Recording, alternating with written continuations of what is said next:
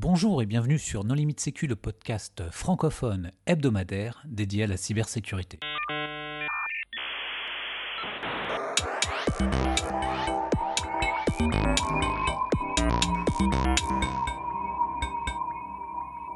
Alors aujourd'hui c'est le deuxième épisode de notre série, hors série justement, consacrée à la souveraineté numérique avec euh, Olivier Jacques. Bonjour Olivier. Bonjour. Pour discuter avec lui, les contributeurs No Limite Sécu sont Hervé Schauer. Bonjour.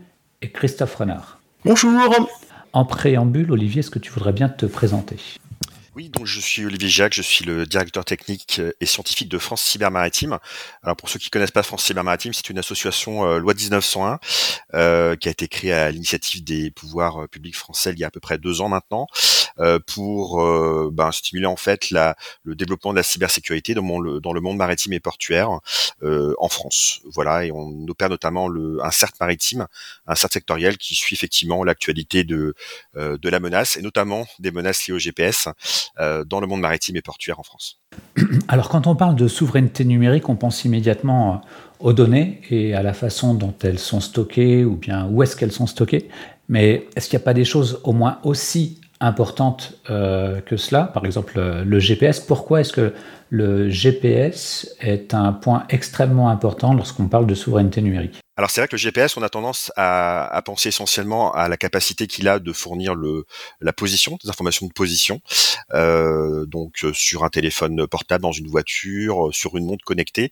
Euh, le GPS fournit cette information-là, mais il fournit également des informations qu'on a tendance à oublier, qui sont des informations de temps euh, et qui sont extrêmement importantes, notamment par exemple pour des réseaux de, de télécommunications, donc la, tout ce qui est de téléphonie 5G, par exemple, les grands réseaux d'infrastructures de téléphonie 5G utilisent le GPS comme euh, euh, source de temps. Et aujourd'hui, ben, euh, la grande majorité des, équipements de synchronisation qui utilisent le protocole NTP, Network Time Protocol, sont synchronisés sur des horloges GPS.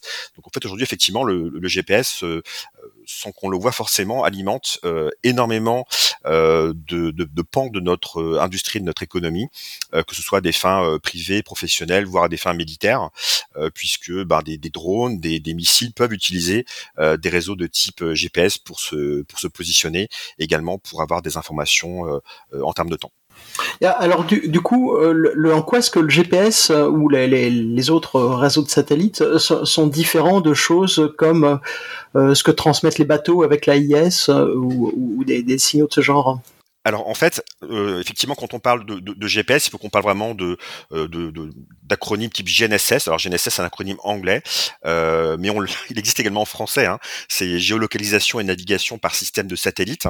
Euh, et en fait, les GNSS, il y a plusieurs réseaux GNSS qui existent dans le monde. Il y a des réseaux régionaux, notamment du côté du Japon et, et de l'Inde, et il y a des réseaux globaux. le GPS en fait partie. Euh, en Europe, on connaît Galileo, dont on parle de plus en plus, qui est également un réseau global hein, euh, de positionnement et de, navigation dans, le monde entier. Et puis, il y a le réseau euh, russe qui s'appelle GLONASS et un réseau chinois qui s'appelle Beidou. Euh, et ces quatre réseaux-là, en fait, ont la capacité effectivement de couvrir le monde entier. Donc, j'ai fait un essai tout à l'heure avec mon, mon téléphone portable et effectivement, je recevais les quatre réseaux sur mon téléphone portable avec à peu près autant de, de satellites américains et chinois et à peu près autant de satellites euh, européens et, et russes reçus euh, euh, à un tenté sur, sur, mon téléphone portable. Et le GPS, effectivement, il vient après, et ça c'est important de bien comprendre, notamment à, bord, à bord d'un bateau, il vient diffuser ces informations de position, de navigation et de temps à plein d'autres réseaux, plein d'autres systèmes d'information, dont l'AIS. Alors l'AIS, pour ceux qui connaissent pas, c'est l'Automatic Identification System c'est un système qui permet en fait aux navires d'échanger entre eux euh, leur position, euh, tout simplement pour éviter euh, notamment des, des collisions, euh, également pour des opérations de, de, recherche et de sauvetage en mer. Donc l'AIS c'est un système qui est extrêmement important, mais l'information de position qui est diffusée par l'AIS par voie radio euh, provient du GPS. Donc le GPS vient alimenter notamment euh, l'AIS. Donc c'est pour ça à bord des navires, nous ce qu'on essaie d'expliquer aux, aux personnes qui opèrent les navires, c'est que c'est très important de bien connaître le réseau de distribution des informations GPS à bord d'un navire ou dans un port ou dans n'importe quelle infrastructure. Parce que souvent on a une version on dit oh bah j'ai une antenne GPS euh, j'ai un récepteur GPS mais en fait derrière c'est tout un réseau de distribution euh, des informations de position et de navigation et de temps euh, qui existe à bord des bateaux. Est-ce qu'il y a d'autres idées préconçues autour du GPS euh, des idées préconçues. Euh, alors déjà, euh, ce qui est important pour moi de noter, c'est qu'il y a eu une grosse révolution pour le GPS, euh, notamment aux, alentours des années 2000. et là, il faut remercier Bill Clinton.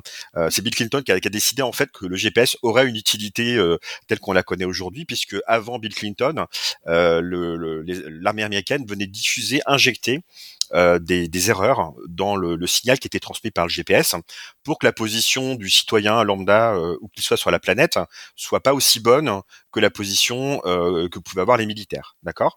Et Bill Clinton a dit euh, cette euh, cette capacité qu'on appelle la selective availability, je la supprime.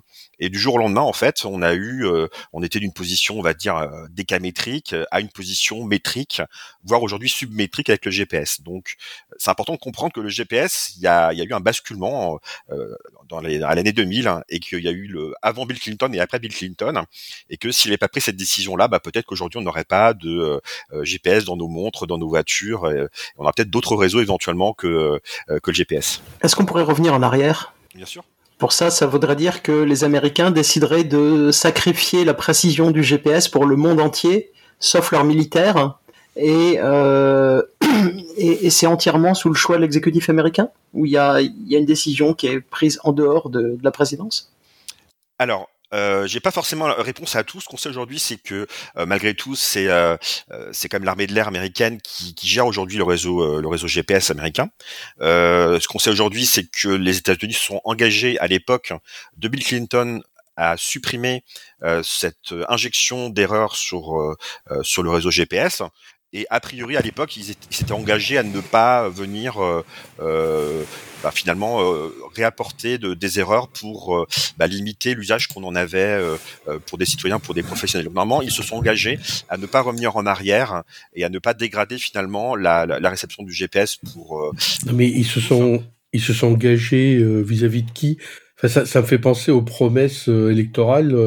Enfin, c'est ceux qui y croient, qui y croient, quoi ben, c'est un petit peu le problème de, de, réseaux qui sont opérés comme ça. Alors on pense au GPS, mais les autres ça peut être un petit peu pareil aussi, qui sont opérés finalement par euh, par des États euh, et par un seul État en l'occurrence, et éventuellement qui sont euh, opérés par des euh, par des forces armées. Et, et quand il y a des conflits effectivement sur certaines parties du globe, ben, finalement la, la, la, la personne, le, le pays, l'État qui a la, la possibilité de se positionner de manière extrêmement précise vis-à-vis -vis de ses armes, de ses euh, avions et de, de ces navires, et ben finalement, elle, elle a ce, ce, quasi monopole finalement qu'avaient les Américains sur le GPS il y a encore quelques années.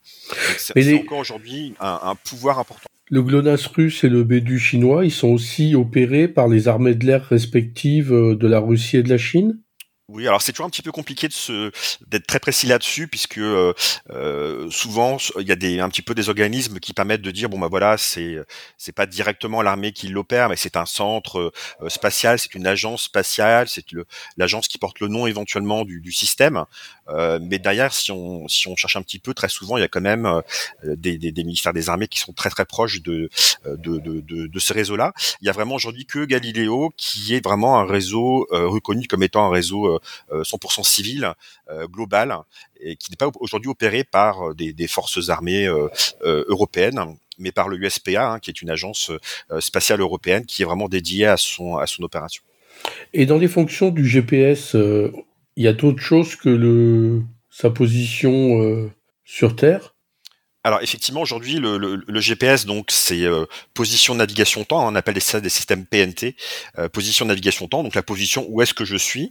Euh, de là on peut en découler effectivement la, la, la navigation puisqu'il y a une, une, cinématique qui est euh, euh, qui est créée et la fonction de temps hein, qui est extrêmement importante. Alors je sais pas si vous vous rappelez, il y a pour les, les accros à James Bond, il y avait eu un, un, un, film de James Bond qui se passe un petit peu dans des des eaux du côté de, de, du sud-est asiatique et dans lequel il y avait effectivement des, des personnes qui avaient finalement pris euh, la main sur le, le, réseau temps euh, d'un système comme le GPS et le navire se retrouvait finalement dans une position euh, dans des eaux territoriales étrangères alors qu'il se pensait être dans des eaux internationales. Donc ça peut poser effectivement des, des soucis des soucis importants. Donc le, le temps c'est vraiment essentiel et c'est pour ça que les GPS, les satellites du réseau GPS embarquent des horloges atomiques pour avoir une précision extrêmement importante en termes de temps, ce qui permet d'avoir une précision importante en termes de position.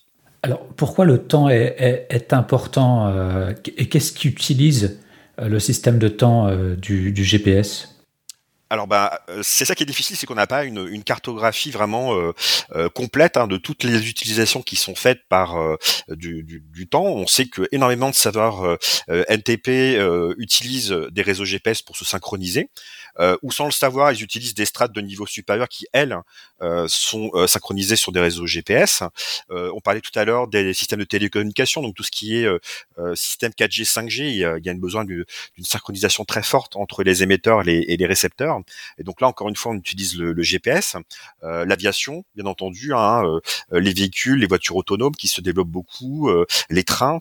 les systèmes bancaires utilisent beaucoup aussi le, GPS. Notamment maintenant, on a des, transactions extrêmement rapides hein, sur les bourses internationales. Donc finalement, quand on regarde un petit peu, quand on commence à creuser, on s'aperçoit que ces, réseaux-là, type GNSS, bah, ils sont présents partout. On n'a pas de téléphonie mobile sans GPS. Ça marche juste pas. alors, enfin, cellulaire. Alors, alors c'est ça qui est un petit peu compliqué, c'est que bah, il, faut s'entraîner, il faut euh, pour répondre à cette question-là, il faut faire des essais. Hein, donc euh, euh, il, faut couper simplement l'accès au, GPS pendant un certain temps, et après, suivant les cas, on a très souvent des serveurs NTP très stables hein, qui permettent de pallier une panne temporaire de, du GPS et de continuer à fournir une horloge extrêmement précise. mais ça, il faut le tester, il faut l'évaluer, et je suis pas certain que ça a été testé partout. Euh, et on n'est pas forcément effectivement à l'abri. Comme on dit que le GPS est présent en permanence et qu'on y a vraiment accès n'importe où sur le globe, bah, ça devient un réseau qui, qui est vraiment euh, euh, bah, que l'on pense être être pérenne et être tout le temps disponible. Aujourd'hui, nous on sait pour le pour le suivre, on sait qu'il y a des zones dans le globe où l'accès au GPS est aujourd'hui plus possible. On pense à tout ce qui est zone de zone de conflit. Donc nous aujourd'hui, et vous trouverez des informations en source ouverte là-dessus, hein, euh, euh, au large d'enclaves euh, russes, en Méditerranée orientale, en mer Noire. typiquement, il y a des endroits vraiment où on n'a plus du tout accès au, GPS, et ça de manière, de manière permanente. Donc on a vraiment un déni d'accès à ce système de positionnement, de navigation et de temps. Mais là, quand tu, quand tu dis GPS, à chaque fois qu'on parle de GPS, c'est bien toujours uniquement le GPS américain. Il n'y a pas un abus de langage où des fois ça utiliserait un autre système et finalement dans le langage courant on, dirait GPS alors, que c'est un Galileo, un Bédu ou un GLONASS qui a été utilisé. Exactement. Et ça, alors c'est très intéressant d'un point de vue de la, de la souveraineté justement, c'est parce que euh, quand on parle de souveraineté, il y a, il y a plusieurs aspects. Euh, il y a euh, bah, effectivement quelle est la nationalité de l'opérateur du système de télécom, euh, où sont ses antennes. C'est intéressant aussi de regarder. Je vous invite à regarder le positionnement des antennes des, des, des systèmes GPS, des systèmes Baidu, des systèmes GLONASS. C'est assez intéressant de voir dans quel pays elles sont elles sont positionnées. Et puis après, il y a les composants les composants, c'est un élément essentiel de la, de la souveraineté. Et effectivement, comme je le disais tout à l'heure, et c'est tout à fait un abus de langage, euh, quand on prend un téléphone portable aujourd'hui euh, euh, moderne et récent, la puce qui permet de faire la géolocalisation sur ce téléphone portable-là, elle est capable de recevoir deux, trois, voire quatre constellations différentes. Mais pour l'utilisateur final, euh, quand il cherche sa position sur son téléphone portable, bah, il se dit j'ai ma position GPS, je suis à euh, te voir grâce à mon GPS. Et en fait non, il utilise d'autres réseaux, peut-être des réseaux russes, des réseaux chinois ou des réseaux européens euh, pour se positionner et avoir sa position. Donc effectivement le GPS par abus de langage, voilà, on devrait appeler ça un réseau GNSS. Je suis arrivé te voir grâce à mon système GNSS, mais c'est vrai que c'est un abus de langage qui va perdurer pendant de très nombreuses années encore. Mais en réalité, avec la quantité d'endroits où il y a du GPS bien américain enfoui euh, dans des, puces ou des composants euh, euh, qui, sont dans un système plus complexe, est-ce qu'on n'a pas une dépendance colossale sur le GPS pour des décennies encore? Parce que oui, c'est sympa d'avoir Galiléo si on est européen, c'est sympa pour les Russes. Enfin, en ce moment, sympa pour les Russes, c'est compliqué d'avoir leur propre système, les Chinois aussi. Mais finalement, est-ce qu'aujourd'hui le monde entier dépend pas du système américain encore? Alors aujourd'hui, ce qui est important de noter, c'est que euh, typiquement quand on prend le, récepteur GPS d'un bateau, puisque c'est c'est un petit peu mon domaine mon domaine d'emploi, euh, un récepteur GPS d'un bateau, on va pas le changer toutes les 2, 3, 4, 5 ans. Euh, une fois qu'il est installé à bord du bateau, il va y rester. Donc si on a acheté un récepteur euh, GPS pur, eh ben on va rester 10, 15, peut-être 20 ans avec ce même récepteur GPS là. Maintenant aujourd'hui, la plupart des équipementiers euh, et ils ont un rôle extrêmement important, notamment dans la souveraineté, euh, eh ben ils fournissent des récepteurs euh, GNSS avec deux voire trois constellations différentes. Donc on, trouve aujourd'hui à peu près 20% des parts de marché. Il y a euh, deux constellations, type par exemple GNSS Galileo ou GPS euh, GLONASS par exemple, qui sont présentes à bord des navires. Et on commence à trouver des récepteurs triconstellation, voire quadriconstellation. Et ça c'est extrêmement intéressant puisque là on a une résilience, on a un niveau de précision qui est apporté par ces euh, récepteurs là qui est bien meilleur et une bien meilleure résilience. Mais il faudra des dizaines d'années pour que tous nos téléphones, toutes nos voitures, tous nos bateaux, tous nos avions soient équipés de systèmes avec trois, quatre constellations différentes. Mais euh, j'ai une question bête, mais euh, ces, différentes constellations, elles, utilisent des gammes de fréquences très différentes. Si je veux les brouiller, je vais avoir du mal à brouiller les trois? Alors non, elles sont très proches en fait hein, en termes de euh, en termes de fréquence. Hein, c'est ce qu'on appelle la bande L, euh, qui est une bande aux alentours de 1,5 GHz. Donc c'est un petit peu euh, une bande qui est en dessous de votre four à micro-ondes pour vous donner une idée. Mais mais voilà, c'est une, bande qui est utilisée quasiment par tous les systèmes de navigation parce qu'elle a une, une, capacité finalement de franchir les nuages, d'arriver sur Terre et d'être recevable finalement depuis des des endroits un petit peu compliqués comme des grandes métropoles, etc. Qui est très très bonne. Donc euh, ils utilisent tous quasiment les mêmes bandes de fréquence. Donc effectivement un brouillage euh, sur une bande de fréquence euh, de l'un peut aussi perturber les autres les autres constellations de satellites. Parce qu'aujourd'hui, un brouilleur GPS est complètement illégal en France, mais ça s'achète très facilement sur des sites chinois. Il y a eu un exemple d'un commercial qui, qui l'avait laissé dans sa voiture à côté de l'aéroport, qui a bloqué l'aéroport de Nantes pendant une journée. Euh, c'est c'est quand même une dépendance forte sur une technologie qui est facilement attaquable. Alors je sais pas à quel point c'est compliqué de falsifier les coordonnées GPS. Il y a des gens qui l'ont démontré, mais ils, avaient des compétences fortes. Par contre, simplement brouiller, euh, ce que je comprends, c'est que finalement, euh, facilement brouiller euh, Galileo, GPS, Bayou et, et GLONASS, tous d'un coup, même si j'ai un système multi multi constellation, c'est pas si compliqué. Alors, les, premiers cas de brouillage GPS, ils datent de quasiment le début du GPS, donc euh, aux alentours des années 90, on a commencé à avoir des premiers cas de brouillage euh, GPS. Et il faut bien séparer le brouillage du leurrage, hein, qui sont deux euh, types d'attaques vraiment très différentes. Donc, le brouillage, je vais parler plus fort que le GPS pour empêcher l'accès au, à la réception. Parce qu'en fait, il faut savoir qu'un satellite GPS, il émet une, puissance de signal très faible. Euh, c'est à peu près de l'ordre de 50 watts hein, au niveau du satellite. Et quand on le reçoit, nous, sur Terre, c'est à peine plus fort qu'un bruit de fond c'est extrêmement faible. Hein, euh, quand on regarde vraiment le, spectre, ça, décolle à peine au-dessus du bruit de fond.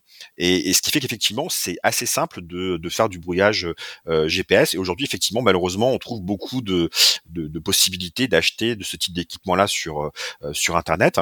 Et donc, on a en permanence depuis les années 90 et encore plus récemment avec la généralisation de la radio logicielle notamment, énormément de cas de, de brouillage GPS, soit volontaire euh, par des sources étatiques, soit euh, involontaires, accidentelles par des par des particuliers par exemple, et qui viennent perturber effectivement euh, des navires, des avions, etc. Et le leurrage, c'est autre chose. Le leurrage, c'est vraiment faire en sorte que un ensemble de, de navires ou d'avions qui sont à une position donnée se trouvent transportés quelque part à quelques mètres, quelques dizaines de mètres, quelques centaines de mètres ou de kilomètres, et on a des cas euh, dans, dans, la littérature, hein, on a des exemples de navires en mer Noire qui se sont trouvés sur les, euh, qui étaient vraiment en mer Noire, en plein milieu de la mer Noire, qui se sont retrouvés euh, téléportés à quelques centaines de kilomètres de là, euh, sur un aéroport. voilà, donc c'était assez inattendu. Et on, le capitaine du navire, c'était un Français qui était à bord en plus. il a pris une photo de son GPS, il a montré sa position dans la mer Noire, et il a montré effectivement que la position qui lui était donnée par son GPS le mettait complètement à terre. Donc ça, par contre, le, le leurrage, il y a vraiment des travaux qui ont été faits là-dessus, euh, notamment dans le cadre de Galileo, euh, pour euh, éviter finalement d'un point de vue vraiment protocolaire que, les informations transitant par Galileo puissent être leurrées, c'est-à-dire voilà, il y a une authentification qui est faite vraiment de manière relativement forte dans Galileo, même si tout n'est pas forcément toujours public. il y a eu des, des, des travaux qui ont été faits là-dessus qui n'ont pas été menés pour le GPS en tout cas. Et comment les Américains faisaient pour envoyer des données qui manquaient de précision? Est-ce que c'était le, client en fait euh, qui, euh, qui était différent de celui des clients militaires ou euh, comment ça se passait? Non, c'était vraiment de l'injection de, fausses données, hein, l'injection d'erreurs en fait euh, à l'émission du, signal euh, du signal GPS. Euh, il y avait finalement que les militaires qui eux pouvaient accéder à des un GPS un petit peu amélioré entre guillemets. donc en fait, ils ont fait les deux en parallèle. Ils ont créé un réseau militaire GPS, donc il faut avoir des, récepteurs spécifiques, des clés de chiffrement spécifiques pour y avoir accès. Et ils ont démocratisé le, le réseau GPS mondial tel qu'on le connaît aujourd'hui pour une utilisation pour les particuliers il y, a des cas, enfin, je, pense à, plusieurs rapports que j'ai lus sur le, brouillage au large du port de Shanghai qui serait lu à des bandes criminelles qui font de, euh, du prélèvement de sable parce que le sable a une grande valeur aujourd'hui. Euh, J'imagine qu'en fait, c'est pas simplement de la lutte euh, interétatique. Aujourd'hui, il y a des zones où, euh, pour de la piraterie, pour des trafics, euh, il y a des gens qui font du brouillage GPS qui affectent le trafic maritime ou peut-être même aérien de, de, de façon significative, non? Oui, exactement. Il y a, il y a, plein de. Alors des fois, on n'a pas forcément l'explication hein, de, de pourquoi, mais, euh, mais effectivement, ça peut être euh, bah, des zones de conflit, hein, bien entendu. Ça peut être de la, la protection contre les drones. Donc, il y a certains États hein, qui euh, vont faire du brouillage GPS de manière préventive de tout leur espace aérien, finalement, pour éviter que des drones qui soient pilotés par, téléguidés par du GPS, qui est la référence GPS, ne puissent aller ben, s'exploser finalement contre des infrastructures, etc. Donc ça, on le, voit de plus en plus. Donc un déni d'accès vraiment étatique. Et puis après, il y a des cas effectivement de, de contrebande, de, euh, de trafic divers et variés, euh, y compris de, navires de pêcheurs, hein, des pêcheurs simplement, qui vont aller brouiller le GPS pour pouvoir aller dans des zones dans lesquelles euh, ben, on puisse pas forcément les, les identifier. il y a effectivement plein de cas de contournement par du, par du lorage ou par du brouillage de, des informations GPS. Et, alors justement, je crois qu'il y a eu aussi le cas d'un navire de guerre américain qui avait euh, percuté un cargo en mer de Chine. Euh, et j'ai cru comprendre que euh, justement à l'école navale américaine, ils avaient réintroduit la navigation astrale. À part ces systèmes satellitaires, ces systèmes radio, euh, qu'est-ce qu'il y a aujourd'hui comme moyen pour un, véhicule, et en particulier un véhicule autonome, de se localiser automatiquement? Est-ce que, euh, je sais pas, il y a des centrales inertielles, il y a de la navigation astrale, il y a d'autres systèmes?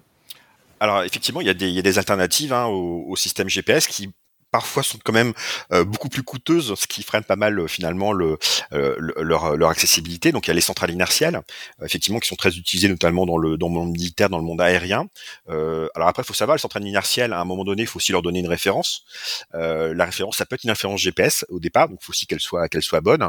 Et finalement, la centrale inertielle vient entretenir par différents capteurs l'évolution de la position et de et de la navigation. Après, il y a d'autres effectivement capacités il y a euh, des satellites déjà. On peut continuer sur la partie satellitaire euh, en utilisant des satellites, par exemple comme euh, Iridium, qui permettent de finalement d'avoir une constellation différente et qui permet également de diffuser des, informations de positionnement. C'est-à-dire qu'on on connaît en permanence le positionnement des satellites Iridium et on peut se créer finalement, ça crée une constellation qui nous permet effectivement de se positionner après avec avec ce, ce type d'installation. il y a d'autres outils qui ont existé dans le passé, qui s'appelle le LoRaN notamment, euh, LORAN, qui était un réseau euh, basse fréquence euh, de positionnement qui a été abandonné par un petit peu l'hégémonie du réseau américain et qui revient finalement en force puisque le on s'aperçoit que le LoRaN c'est difficilement brouillable. Et donc là, il y a un travail notamment sur le e-LORAN qui devrait éventuellement revenir dans la zone européenne d'ici les années les années à venir. Donc il y a des solutions qui existent, il y en a d'autres. Hein, je vais pas toutes les toutes les citer, mais il y a des il y a des il y a des systèmes de de corrélation avec des, informations de positionnement géographique. Donc quand on a à portée des côtes, par exemple, on peut vérifier sa position par rapport à je sais pas le trait de côte, la présence je sais pas d'églises, d'amers remarquables, de tours, etc tout ça. Et après, il y a des systèmes encore plus avancés de type euh, gravimétrie euh, qui sont en train d'être euh, travaillés notamment en France hein, pour effectivement pouvoir se positionner dans n'importe quel coin du globe hein, à base de, gravimétrie. Donc c'est intéressant sur ces travaux-là. Et puis après, il y a d'autres solutions. On n'en a pas trop parlé. C'est des solutions finalement de, protection contre les contre le brouillage. Donc là, on utilise des antennes particulières qu'on appelle des, antennes CRPA, Control Recession Pattern, Antenna, pardon, et qui permettent effectivement de se dire bah, le brouillage, euh, il vient souvent euh, finalement de l'horizon quand on est sur un bateau, puisqu'il est souvent envoyé depuis la Terre ou par des bateaux avoisinants. Et en fait, le système satellite, l'information qui provient du satellite, elle provient plutôt de en haut, et donc les antennes CRPA viennent finalement euh, allumer ou éteindre des secteurs euh, pour bien recevoir le, les informations qui proviennent euh, du système GPS et des satellites et pas d'informations parasitaires qui viendraient de, de l'horizon. Oui, je n'ai pas précisé, mais effectivement, une centrale inertielle, c'est un système qui va mesurer à partir d'une position précisément connue au départ euh, et d'une d'une vitesse, enfin normalement elle est nulle, euh, de euh, en mesurant les changements de direction et d'accélération, de dire où on est arrivé en fonction du point de départ. Et donc effectivement, bah, il faut caler le, la centrale inertielle et, souvent c'est avec du GPS ou équivalent. Euh, mais du coup, si, si tout le monde aujourd'hui peut utiliser euh, à peu près toutes les constellations, euh, qu'est-ce qu'est l'aspect souverain là-dedans? Parce que finalement, euh, si je peux faire, euh, comme il y a beaucoup de récepteurs aujourd'hui qui travaillent sur plusieurs constellations, qu'est-ce qu'il y a de souverain? Ben, c'est la vraie question, c'est parce que bon, la, souveraineté, c'est vraiment un mot un petit peu euh, euh, très englobant finalement. Hein. On peut un peu dire tout ce qu'on veut, c'est un mot à la mode. Tout le monde parle de souveraineté, mais qu'est-ce qu'on veut dire effectivement par souveraineté?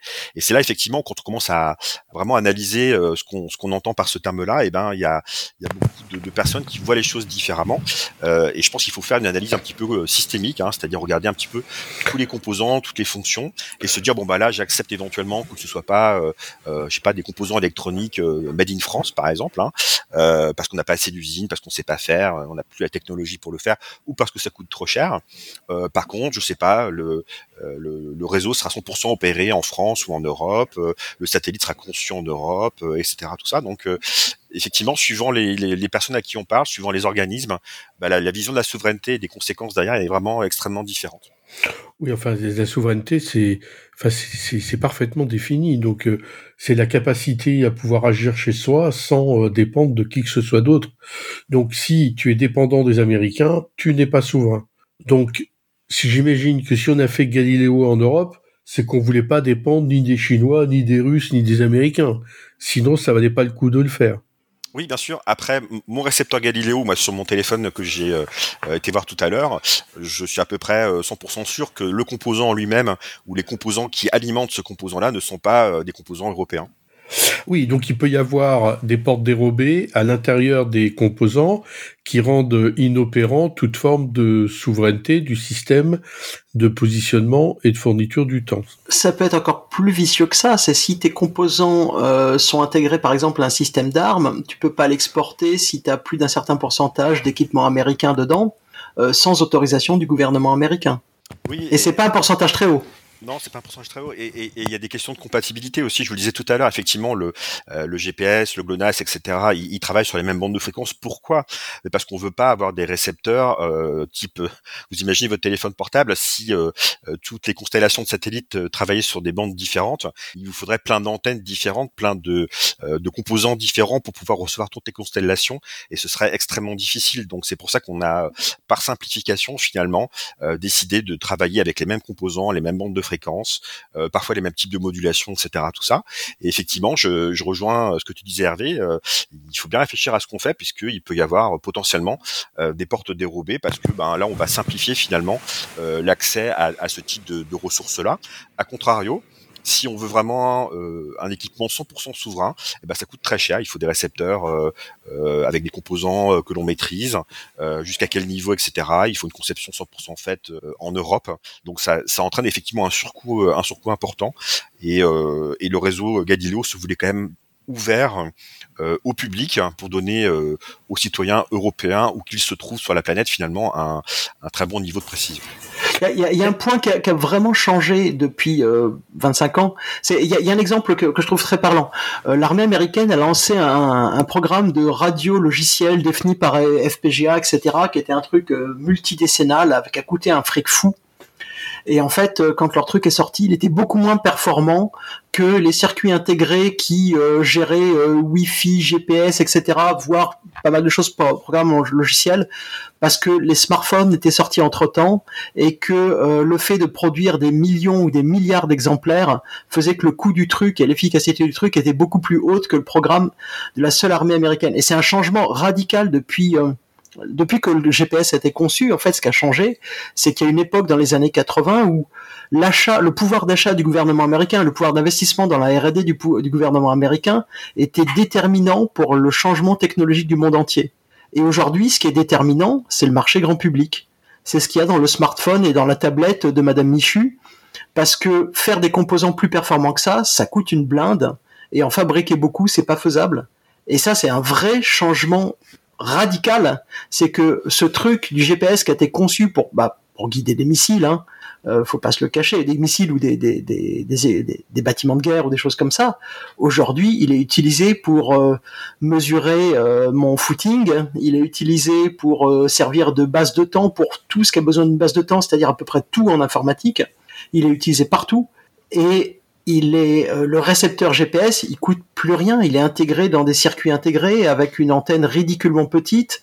Euh, quand, quand la première fois que j'ai entendu parler de GPS, il fallait 12 minutes pour faire un point GPS. Aujourd'hui, mon smartphone, il complète ça avec des informations euh, locales, avec sa dernière position connue. Il fait un point en deux minutes. Enfin, la commoditisation, je connais pas le mot français d'ailleurs. Euh, Hervé, si vous avez une idée, euh, a tout changé dans ce genre de technologie, je pense. Oui, oui. Alors justement, ça me donne une question. Est-ce que il y a des utilisations des, systèmes de positionnement et de gestion du temps dans des objets qui ne bougent pas? C'est-à-dire que là, on voit, c'est les véhicules, les drones, les téléphones avec le mec qui court. Est-ce qu'il y a des utilisations dans des, trucs qui ne bougeraient pas? Oui, bien sûr. Hein, bah, le cas de la, des réseaux 5G, c'est un bon exemple. Hein. Euh, si vous êtes curieux, euh, comme moi, vous allez euh, voir un, une antenne 5G qui est pas très loin de, de, de chez vous, hein, et sans franchir les, les limites, vous allez jeter un œil. En fait, vous verrez que sur toutes ces, ces, ces stations, finalement, vous avez une petite antenne de, de, réception de, de, bande L qui permet de recevoir ces informations de position et de navigation et de temps. Donc, ça ressemble à une toute petite coupole blanche, généralement, une coupole inversée qui pointe un petit peu vers le ciel. Et c'est un récepteur, euh, euh, généralement GPS ou bi-tri constellation, mais, euh, mais vous en verrez partout. Hein. Donc effectivement, même pour des installations fixes, on, le trouve. Et dès qu'il y a une un besoin de, synchronisation horaire dans le domaine bancaire, par exemple, je sais pas à la défense. Hein, si certains parmi vous traînent à la défense, vous pouvez peut-être aller voir certains bâtiments ou certains toits de bâtiments, si vous êtes courageux, dans lequel on trouve des antennes, des antennes GPS ou GNSS pour assurer une synchronisation horaire extrêmement précise. Alors tout à l'heure, tu disais que euh, les, équipements des utilisateurs sont de plus en plus euh, faits pour être euh, compatibles avec différentes constellations. Est-ce qu'il en est, est-ce que c'est identique pour les aspects liés au temps et ces fameuses antennes dont tu parlais à l'instant? Alors le, la puce, la puce GNSS qui est embarquée sur euh, euh, mon smartphone, par exemple, elle sert à la fois pour la position, mais également pour le temps. Donc, c'est-à-dire que le temps que j'ai sur mon, mon smartphone, l'heure que j'ai, elle m'est fournie par le par le réseau. Euh, et là, alors ça dépend des téléphones, ça dépend des protocoles, mais euh, elle est fournie soit par le réseau GSM en lui-même, qui peut donner des informations de ce type-là, ou par la puce la puce GPS si éventuellement elle est activée. Donc là, ça peut être intéressant puisqu'on peut avoir des finalement des conflits de sources au niveau d'un euh, équipement où il peut avoir deux références euh, horaires qui lui sont proposées, une référence fournie par un réseau euh, A et une référence qui lui est donnée par un autre composant qui éventuellement lui dit pas forcément la même chose. Euh, et même dans le cadre de mon de mon téléphone où j'ai quatre constellations, eh ben les quatre constellations peuvent éventuellement donner des informations euh, différentes, que ce soit en termes de temps ou de position. Et après, ben charge au programme finalement qu'on utilise de faire soit une moyenne euh, de supprimer une constellation parce qu'elle n'est pas assez précise. Et là, on rentre un petit peu dans de la magie noire parce qu'en fait, on ne sait pas trop comment c'est fait hein, derrière. Euh, les algorithmes de, de, choix ou de, de, de suppression de, de constellations euh, sur des équipements comme ça, c'est pas très grand public. Mais déjà, quand on achète un appareil, est-ce que c'est documenté le fait qu'il utilise telle ou telle constellation? On va pas prendre un téléphone, on va prendre un drone. J'achète un drone est-ce que je sais s'il utilise le GPS américain ou le Galileo européen? S'il est chinois, non. Non mais pour, être pour, être plus plus euh, excuse-moi je t'ai coupé le mais euh, pour, être euh, plus réaliste si, si vous achetez un équipement bas de gamme sur Alibaba vous aurez aucun détail. Si vous achetez un équipement d'une marque qui se qui détaille les spécifications de son truc oui il va vous dire sur quoi il se base. Non, effectivement l'arbitrage entre les sources il est super intéressant Et il n'est pas documenté nécessairement. Il y a, des cas assez rigolos parce que par exemple, il y a, pas mal de pays euh, de second rang où euh, le réseau mobile est mal configuré et où le fuseau local diffusé par les antennes n'est pas bon. Et du coup, la base de temps diffusée au téléphone n'est pas bonne. Et les gens qui essayent de se connecter avec du multifacteur en OTP, n'y arrivent pas. Parce que des, un des éléments qui vient se combiner avec l'identifiant, eh bien, c'est l'heure précise à la seconde. Donc le temps c'est super important pour la et pour la sécurité informatique moderne, c'est très très important.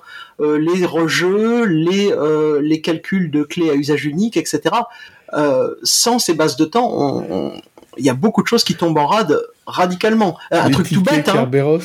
imaginez un domaine Windows avec Kerberos réparti sur plusieurs zones géographiques où il y aurait une base de temps qui serait pas cohérente. Eh ben, on peut pas s'authentifier. Et justement, les serveurs NTP en général, euh, ils s'appuient, euh, ils s'appuient sur quoi? Alors c'est pareil en fait hein, sur euh, sur les serveurs NTP la, la, plupart du temps. Alors vous avez les serveurs NTP très simples qui lui euh, va éventuellement récupérer ces informations de, de serveurs NTP de strates supérieures etc pour euh, pour créer sa propre base. Mais la la plupart du temps, notamment à bord des navires aujourd'hui, on a de ces, ces systèmes là qui sont alimentés par le biais de de systèmes de positionnement de type GPS. Alors ça peut être du GPS pur. et là c'est intéressant parce que les les serveurs NTP parfois ils ne comprennent que le GPS, c'est qu'ils vont finalement ne, récupérer que les informations qui proviennent du GPS et pas d'autres constellations. Donc vous pouvez avoir très bien un, récepteur GPS, un récepteur GNSS qui prend en compte le GPS, Galileo et GLONASS par exemple, et le serveur NTP lui va ne comprendre que le GPS et donc il va ne prendre que le GPS. Donc la diversité aussi, elle se fait effectivement au niveau du récepteur, mais aussi au niveau des équipements euh, en dessous qui vont accepter ou pas euh, certaines phrases euh, qui proviennent des différents réseaux. Comment est-ce qu'on pourrait faire pour tester justement cette dépendance? Alors la dépendance, nous ce qu'on recommande vraiment, c'est euh, c'est de faire de la cartographie. Euh, voilà, euh, revenir un petit peu aux, bases euh, également du, réseau. Hein. Souvent, moi je sais que quand j'avais l'habitude de faire des audits, on manquait de, cartographie, de, de, matrice des flux et de, et de choses dans ce genre. Bah, c'est exactement ça. Au niveau du GPS, c'est pareil. C'est-à-dire que finalement, on a installé des réseaux sans forcément bien comprendre ce qu'on faisait, par où circule l'information, quels sont les équipements qui sont synchronisés finalement sur cette information GNSS. Et, et, donc voilà, il faut reprendre vraiment à la base, c'est-à-dire aller dans le dans le câblage et comprendre euh, quelle, euh, où, où, va l'information finalement GNSS à bord d'un navire, à bord d'un avion, euh, dans un port, euh, dans une infrastructure euh, télécom, et c'est vraiment vraiment extrêmement important, puisqu'en dehors de la cartographie, c'est parfois assez compliqué de, de bien comprendre la, la, dépendance. Et puis après, ben, il y a l'entraînement. Hein euh, on coupe le réseau GPS et on regarde derrière les impacts que, ça peut avoir. Euh, alors c'est compliqué, euh, notamment pour des raisons de, contrôle du spectre, de faire des, des exercices de, de l'orage et de brouillage GPS, bien entendu. Il faut avoir des, des autorisations qui, vont bien de l'administration, mais ce serait aussi un bon moyen finalement d'aller éprouver euh, des drones et différents systèmes pour s'assurer finalement de leur résilience quand face à une perte finalement de, de réseau euh, euh, réseau GPS. on parlait effectivement du temps. Le temps c'est extrêmement important pour les pour les certificats. Hein, on, est bien d'accord. Euh, si votre PC qui est à une date, mettons en 2022 ou 2023, vous le faites revenir en arrière de 3 ou 4 ans, vous risquez d'avoir quelques soucis effectivement au niveau des certificats qui vont plus être valables. ça peut entraîner effectivement des problèmes de, de connexion, de mise à jour, même de fonctionnement complet du système d'exploitation en question. Alors justement, en dehors du, brouillage euh, qui, doit être relativement complexe à, réaliser, est-ce qu'il y a d'autres moyens de tester euh, cette dépendance? Alors le, le, brouillage effectivement compliqué pour des raisons euh, vraiment, euh, on va dire un petit peu organisationnelles et pas des raisons techniques puisque c'est assez facile à faire d'un point de vue euh, d'un point de vue technique. Après non, la, la, le, les seules possibilités vraiment autrement, c'est d'aller finalement pas au niveau du, du spectre radiofréquence mais un petit peu plus bas et d'aller venir injecter au niveau des, des réseaux des, des phrases qui, qui pourraient finalement reproduire le fonctionnement d'un récepteur GPS en, en, émettant de fausses informations vers un serveur NTP, vers des, des différents systèmes de synchronisation pour voir effectivement l'impact que ça pourrait avoir. Donc si on veut pas jouer sur la partie euh, radiofréquence, il y a d'autres effectivement euh, possibilités de le faire. Et est-ce que vous savez si ce, type de problématique est, généralement pris en, prise en compte euh, par les organisations Est-ce que dans son plan de continuité, on a pensé à ça? Alors c'est c'est en train de venir, notamment pour la partie euh, brouillage, euh, puisque le comme je le disais tout à l'heure, on a des zones de brouillage permanent aujourd'hui de, de, par le monde, ce qui n'était pas le cas il y a encore quelques années. Euh, et donc nous aujourd'hui, on voit notamment au niveau des de, de certains armateurs français, européens ou étrangers, hein, euh, qui reportent très facilement et qui, qui rendent compte de euh, la capacité qu'ils ont eu d'accéder au GPS à certains points du globe. donc finalement, il y a c'est un petit peu la démonstration par par l'exemple et le balancement du du PC APRA par l'exemple. Hein, C'est-à-dire que là, bah, j'ai plus d'accès au GPS. Comment je fais pour continuer à, travailler? Alors fort heureusement, dans le monde maritime, on a l'habitude de travailler avec euh, d'autres moyens que le euh, GPS, mais euh, les passerelles récentes sur des bateaux sont extrêmement numérisées. Euh, on a plus forcément accès à des, à des tables à cartes euh, euh, d'ancienne génération. Comme on disait tout à l'heure, la navigation astrale est plus trop euh, est plus trop à la mode. Ça revient un petit peu effectivement comme on le disait tout à l'heure, mais mais voilà, ouais, l'entraînement par par la mise face à des situations vraiment critiques comme la perte d'une référence GPS. Ok Olivier, est-ce que tu voudrais apporter le mot de la fin? Alors moi, je, je, j'en appelle vraiment aussi aux équipementiers. Hein. On, oublie souvent cette euh, cette partie-là euh, équipementier. Euh, ça commence à venir effectivement le, des équipements GPS euh, Beidou, euh, GLONASS, Galileo avec quatre constellations. Mais on a vraiment un gros travail à faire avec ces équipementiers-là qui sont pas forcément européens pour leur expliquer finalement l'importance d'avoir du du multi-constellation, mais aussi pour comprendre eux comment est-ce qu'ils gèrent ces aspects un petit peu de, de basculement entre les, les constellations et de choix entre des constellations. Euh, ce sera vraiment intéressant que des, algorithmes notamment soient, soient publiés pour qu'on comprenne bien comment ça fonctionne derrière et que les chercheurs puissent faire leur, euh, leur travail. Merci Olivier, merci beaucoup d'avoir accepté euh, notre invitation. Merci aux contributeurs. Chers auditeurs, nous espérons que cet épisode vous aura intéressé. Nous vous donnons rendez-vous la semaine prochaine pour un nouveau podcast. Au revoir. Au revoir.